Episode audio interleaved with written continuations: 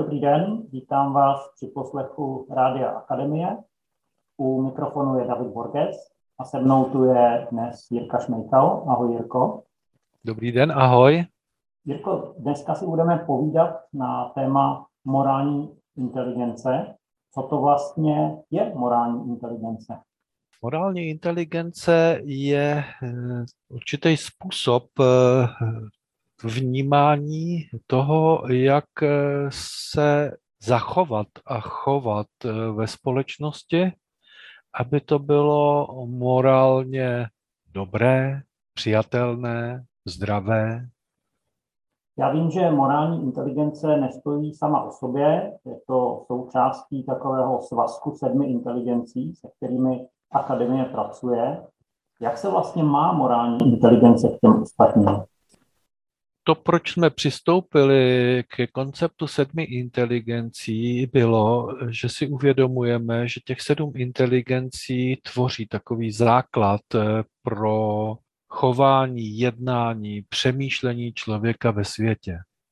Že každá z těch inteligencí zahrnuje v sobě kus toho, jakým způsobem se vztahujeme ke světu. Ty inteligence mají provázání, to znamená, nestojí sami o sobě, a to znamená, že se vzájemně doplňují. A morální inteligence ve vztahu k těm ostatním nám dává takový kompas, jak být společně s ostatními ve společnosti, jak spolužít a jak společně být, abychom se vzájemně podpořili, abychom věděli, jakým způsobem společně žít a vytvářeli společně prostředí pro to spolubytí. A to jediné, co bych ještě přidal, je, že těch sedm inteligencí dohromady potom vytváří integritu člověka, že když dokáže v každé té inteligenci se rozvíjet, takže ty inteligence se vzájemně podporují.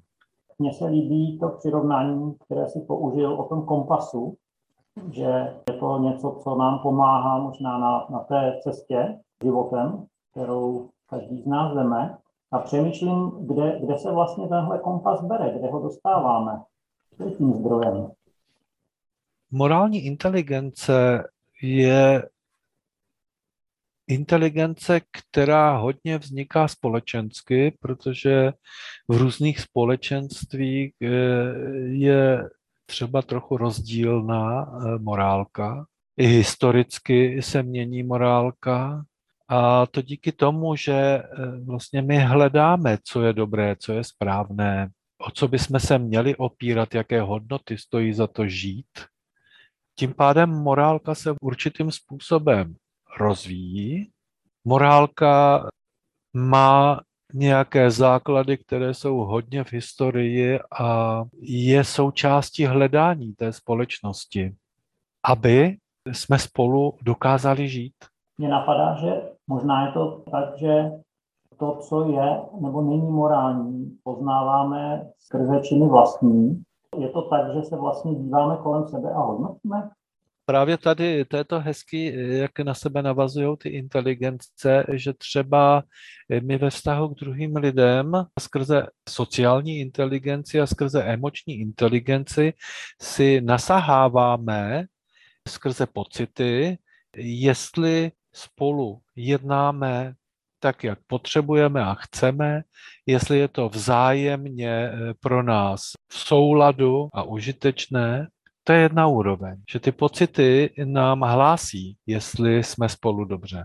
Ale potom eh, také rozumová inteligence k tomu může dávat eh, právě nebo přidávat právě hodnoty. Eh, o jaký hodnoty teďka se opírám, když s tebou jednám?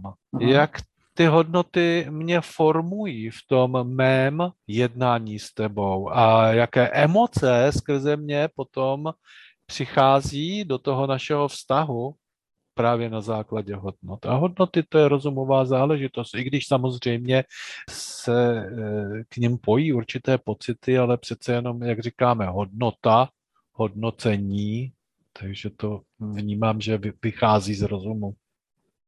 co to vlastně dělá s člověkem, když se dívá, ať už sám na sebe nebo na dění kolem a cítí, že to není v souladu s, s morálními hodnotami.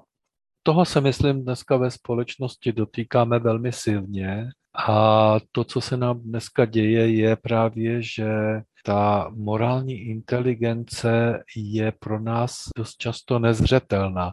Pokud se jí člověk vědomně nezabývá, tak dneska se přechází hodně k takzvanému subjektivismu, že to, co si myslím, že je správné, tak to je morálně dobré.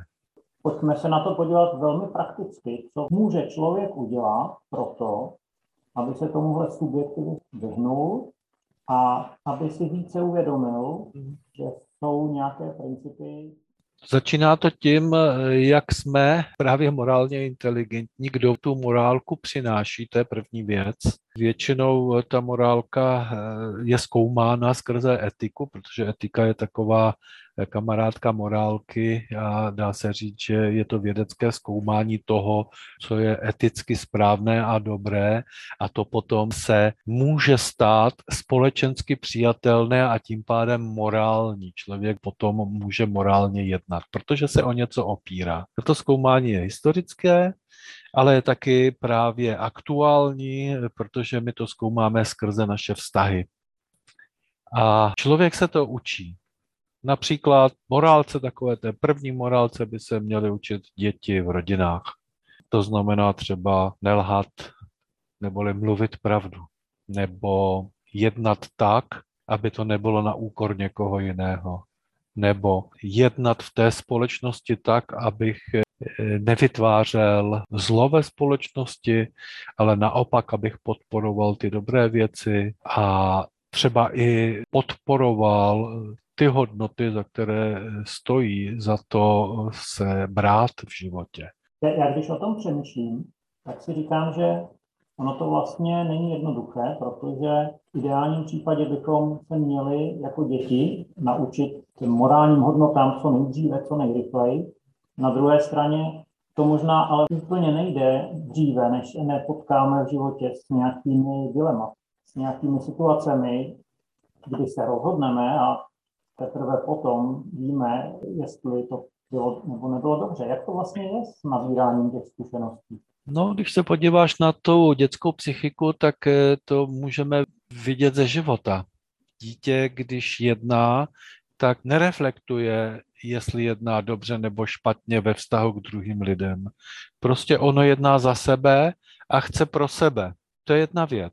Já si pamatuju jako malý dítě, že jsem eh, vždycky trpěl, když jsem viděl děti, které třeba ubližují zvířatům. Když jsem dospěl, tak jsem si uvědomil, oni to v sobě neměli ještě, oni nevěděli, neměli tam soucítění. Když už jsme zase u emoční inteligence, sociální inteligence. Protože soucítění dělá to, co známe skrze to biblické pravidlo, co nechceš, eh, aby druzí činili tobě, nedělej jim. Aha. Takže to, eh, to společenské mezi mnou a tebou, to, jakým způsobem to odžíváme a reflektujeme, to dává potom míru toho, co můžeme vnímat potom jako morálku, ta, která se rodí ze subjektivismu, ale potom k tomu přistupuje to, co nám říkají třeba zralejší lidé o tom, co je správné a dobré. Řekneme dítěti, není dobré, když ubližuješ zvířátku. Podívej se, kdyby to někdo udělal tobě. Jak by ti bylo? Takže jestli ti dobře rozumím, tak se rodíme s nějakou schopností morální inteligence, kterou ale naplňujeme postupně, tak jak jí krmí ty naše ostatní inteligence, třeba ta emoční. A tím, jak v životě potkáváme situace a taky lidi, tak se ten, ta nádoba té morální inteligence plní víc a víc? Je to, je to nějak tak? Je otázka. To je možná taky jedno dilema, jestli morálka je celá naučená, anebo jestli máme něco už vrozeného takzvaně v genech. A nebo tady už šťuká na dveře spirituální eh, inteligence, kdy říkáme, něco nám bylo vloženo do naší duše nebo do nás. Uh-huh. Jo, protože s tím je například spojené to biblické Ježíšovo konej dobro a miluj což jsou základní dvě hodnoty, ale taky se dá říct, eh, že jsou to dva takový základní pilíře třeba morálky.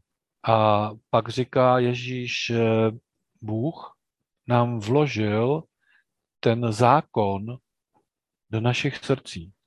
A pokud nejsme nábožensky založený, tak můžeme třeba říct, jak to vlastně je. Možná, že pokud přijmeme, že tady je něco většího než my, že ten svět nevzniknul jen tak náhodou, ale že tady je nějaká inteligence, která ho pořádá, tak potom s největší pravděpodobností můžeme vnímat, že v sobě máme to, co já nazývám vnitřní svědomí nebo vnitřní hlas svědomí. Že když něco udělám, tak já plně spontánně vnímám, jestli to bylo dobré nebo špatné. Jako kdyby se to svědomí zevnitř ozvalo. Takže máme nějaký signální mechanismus, asi vrozený, který nám pomůže odpovědět na otázku, jsme nebo nejsme morálně na výši. Možná, možná. Já neříkám, že to tak je. Já jenom říkám, že je možné, že část toho už v sobě máme, s čím se rodíme. Minimálně třeba citlivost pro morální inteligenci. To, čemu se říká třeba s morální potencialitu, která díky potom tomu, jak je živená v tom životě, tak se naplňuje a usměrňuje. Právě v rodinách, společensky, kulturně je podmíněná. Mě zaujalo, eh, my jsme se teď hodně bavili o té časové lince, jak dítěte a přes dospívání se, se stává zralý jedinec a co to dělá s jeho, s jeho morální inteligencí. A na začátku jsme se bavili ale také o nějakém společenském historickém kontextu. Mě na tom zaujalo, že vlastně člověk, kterého bychom třeba dnes vnímali jako etalon morálky, by, by v jiné době nebo na jiném místě za takového vůbec nemusel být asi považován. Ano, je to tak, protože my víme, že třeba už jenom v 19. století byla ta puritánská morálka, kdy vlastně třeba oblast sexuality byla velmi eh, jako cenzurována a cokoliv překročilo tu hranici, tak bylo nemorální. Dneska v téhle oblasti ta morálka je neuvěřitelně uvolněná a vnímáme, až kam to dochází, že jo, hnutí LGBT a tyhle všechny věci kolem přiznání orientace a přiznání toho, jakým způsobem zacházím se sexualitou a s intimitou, je takového charakteru, že v podstatě se dá říct, tato morálka by v historii až do toho 20. století nebyla přijímána a byla velmi odsuzována. Dokonce třeba homosexualita byla trestána smrtí. A zase ještě v dávnější historii antické to bylo asi úplně běžné, standardní a přijímané chování, tak to člověka vede k úvaze, že se nakonec možná pohybujeme v jakýchsi vlnách a kdo ví, odkud tam jdeme. Možná vlnách a možná, že je to právě to hledání v tom historickém kontextu, co je správné a co je dobré. Touhle otázkou se vážení posluchači rozloučíme dnes, protože čas běží nemilosrdně. Jirko, já ti moc děkuji za rozhovor. Za Rádio Akademie se s vámi loučí David Borges a Jirka Šmejkal. Rado se stalo, děkuji za pozvání a někdy zase nashledanou.